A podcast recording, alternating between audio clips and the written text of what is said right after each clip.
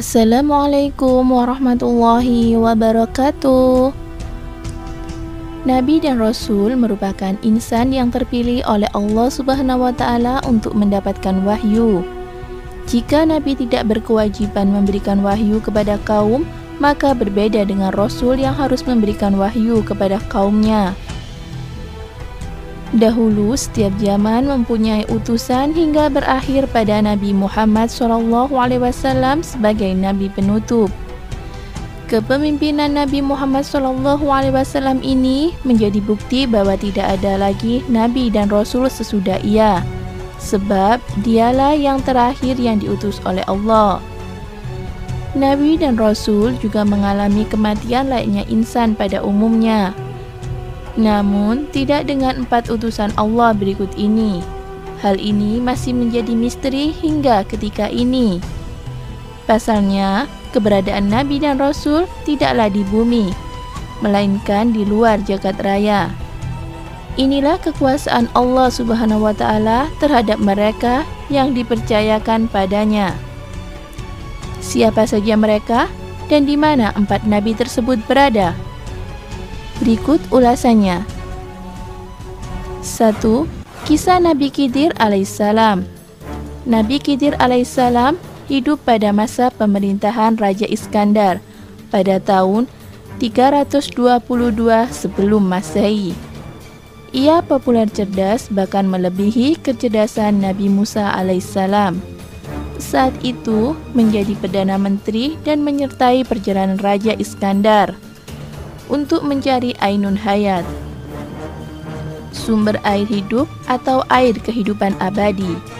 Konon, siapa yang meminumnya sanggup hidup hingga hari kiamat. Kisahnya bermula ketika Raja Iskandar berjalan di atas bumi menuju ke tepi bumi. Allah Subhanahu wa taala mewakilkan seorang malaikat yang berjulukan Rafail untuk mendampingi Raja Iskandar. Keduanya terlibat pembincangan perihal bagaimana ketaatan malaikat dalam beribadah kepada Allah. Malaikat Rafail menyampaikan bahwa ibadah para malaikat di langit di antaranya ada yang bangun tidak mengangkat kepalanya selama-lamanya. Ada pula yang ruku tidak mengangkat kepala selama-lamanya. Mendengar itu, Raja kemudian ingin hidup bertahun-tahun dan beribadah kepada Allah Subhanahu wa taala. Malaikat Rafail kemudian menjelaskan bahwa Allah telah membuat sumber air bumi namanya Ainun Hayat, yang membuat siapa yang meminum tidak mati hingga hari kiamat. Lokasi minuman tersebut berada di bumi yang gelap di daerah keluarnya matahari. Bahwa Rasulullah Shallallahu Alaihi Wasallam bersabda, ada seorang anak dari Sam bin Nuh alaihissalam yang telah meminum air kehidupan. Kemudian ia sanggup hidup maka pergilah bersama Nabi Khidir untuk meminum air kehidupan. Namun yang berhasil meminumnya ialah Nabi Khidir alaihissalam. Sedangkan Raja Iskandar tidak berhasil menemui air kehidupan tersebut. 2. Kisah Nabi Idris alaihissalam Idris adalah salah seorang rasul yang pertama kali diberikan kiprah untuk memberikan risalah kepada kaumnya dan diberikan hak kenabian oleh Allah Subhanahu wa taala sesudah Nabi Adam alaihissalam. Sekelompok ulama berpendapat bahwa Idris masih hidup dan belum mati. Dan terdapat beberapa riwayat yang menjelaskan hal ini. Pada suatu malam, Nabi Idris alaihissalam didatangi malaikat pencabut nyawa dan membawa makanan dari surga. Sebelum kesudahannya dicabut nyawanya, Nabi Idris meminta kepada malaikat biar mau memohon kepada Allah Subhanahu wa taala untuk kembali menghidupkannya sesudah dicabut nyawanya. Lalu Allah Subhanahu wa taala mewahyukan kepada malaikat maut biar ia mencabut nyawa Idris alaihissalam. Maka dicabutlah nyawa Idris ketika itu. Maka Nabi Idris pun mencicipi kematian Malaikat kemudian menepati janjinya dengan memohon biar Allah kembali menghidupkan Idris. Atas izinnya, Idris alaihissalam kembali hidup dan kedua kalinya melanjutkan perjalanan ke neraka. Di sana, ia melihat semua yang diciptakan Allah Subhanahu wa taala untuk menyiksa musuh-musuhnya. Perjalanan kemudian dilanjutkan ke nirwana atas izin Allah. Nabi Idris sanggup melihat pandangan di dalam surga dengan segala macam kenikmatan yang disediakan Allah Subhanahu wa taala hanya dari pintunya. Ia pun meminta malaikat biar memperbolehkan masuk dan meminum air di sana.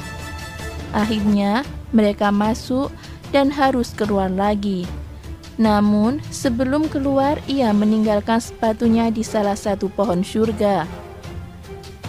Nabi Idris berkata kepada malaikat maut, Wahai malaikat maut, saya telah meninggalkan sepatuku di dalam surga. Malaikat maut pun berkata, Masuklah ke dalam surga dan ambil sepatumu, Tuan. Maka masuklah Nabi Idris. Namun ia tidak keluar lagi, sehingga malaikat maut memanggilnya, "Ya Idris, keluarlah." Tidak, wahai malaikat maut, karena Allah Subhanahu wa taala telah berfirman, setiap yang berjiwa akan mencicipi mati. Surat Ali Imran ayat 185. Sedangkan saya telah mencicipi kematian dan Allah Subhanahu wa taala berfirman yang bermaksud dan tidak ada seorang pun daripada kamu melainkan mendatangi neraka itu. Al-Quran Surat Maryam ayat 71 Dan saya pun telah mendatangi neraka ini dan firman Allah lagi yang bermaksud dan mereka berkali-kali tidak akan dikeluarkan daripadanya atau surga. Al-Quran Surat Al-Hajj ayat 48 Maka Allah menurunkan wahyu kepada malaikat maut. Biarkanlah dia, karena aku telah menetapkan di ajali bahwa ia akan bertempat tinggal di surga. Allah menciptakan perihal kisah Nabi Idris alaihissalam kepada Rasulullah wasallam. Dan ceritakanlah hai Muhammad kepada mereka kisah Idris yang tersebut di dalam Al-Qur'an. Sesungguhnya ia adalah seorang yang sangat membenarkan dan seorang nabi yang kami telah mengangkatnya ke martabat yang tinggi. Surat Maryam ayat 56 sampai 57. Kisah Nabi Ilyas alaihissalam. Ketika sedang beristirahat, datanglah malaikat kepada Nabi Ilyas alaihissalam. Malaikat itu tiba untuk menjemput ruhnya. Mendengar informasi itu, Nabi Ilyas alaihissalam menjadi murung dan menangis. Mengapa engkau bersedih? Tanya malaikat maut. Tidak tahulah, jawab Nabi Ilyas alaihissalam. Apa engkau bersedih sebab akan meninggal dunia dan takut menghadapi maut? Tanya malaikat. Tidak, tiada suatu yang saya sesali kecuali sebab saya menyesal dilarang lagi berzikir kepada Allah. Sementara yang masih hidup boleh terus berzikir memuji Allah. Jawab Nabi Ilyas alaihissalam.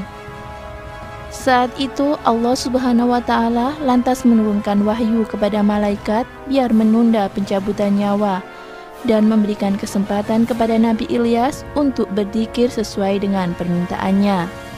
Nabi Ilyas alaihissalam ingin terus hidup semata-mata sebab ingin berzikir kepada Allah Subhanahu wa taala. Maka berzikirlah Nabi Ilyas sepanjang hidupnya.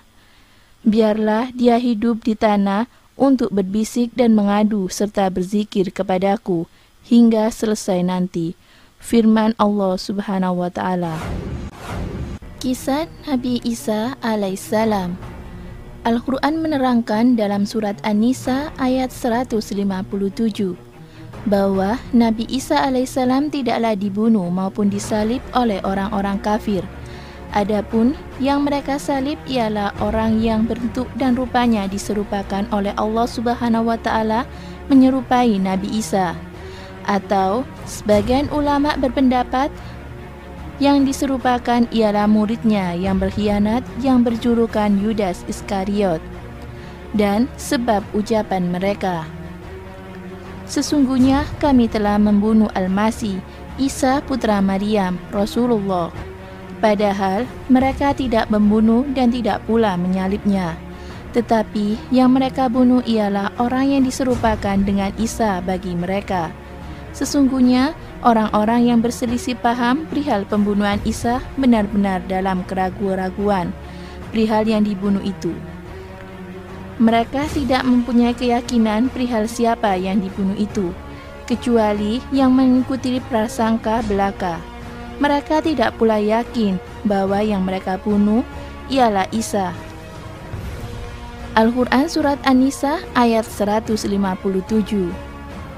Nabi Isa alaihissalam diselamatkan oleh Allah subhanahu wa ta'ala dengan jalan diangkat ke langit dan ditempatkan di suatu daerah yang hanya Allah subhanahu wa ta'ala yang tahu perihal hal ini. Al-Quran menjelaskan perihal kejadian evakuasi ini, tetapi yang sebenarnya Allah telah mengangkat Isa kepadanya dan ia Allah yang maha perkasa lagi maha bijaksana. Surat An-Nisa ayat 158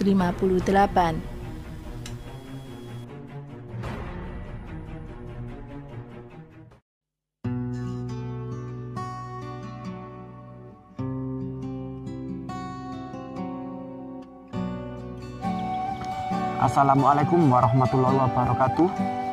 Di antara empat nabi yang masih hidup yang dikabarkan melalui hadis-hadis Nabi ialah yang pertama ialah Nabi Khidir alaihissalam. E, dialah guru Nabi Musa dalam surah Al-Kahfi yang Nabi Musa e, tidak sabar tidak sabar terhadapnya.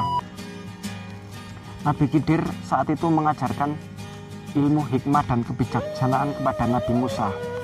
E, disebut Khidir karena setiap tempat yang ditempati oleh Nabi Khidir berubah menjadi hijau.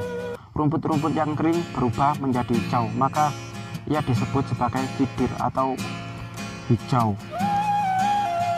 Yang kedua ialah Nabi Idris alaihissalam. Eh, ketika Nabi Idris diajak malaikat untuk melihat eh, surga dan neraka, maka ketika di surga Nabi Idris tidak mau kembali lagi ke dunia karena Nabi Idris melihat surga dan keindahannya maka saat itulah Nabi Idris berkata kepada malaikat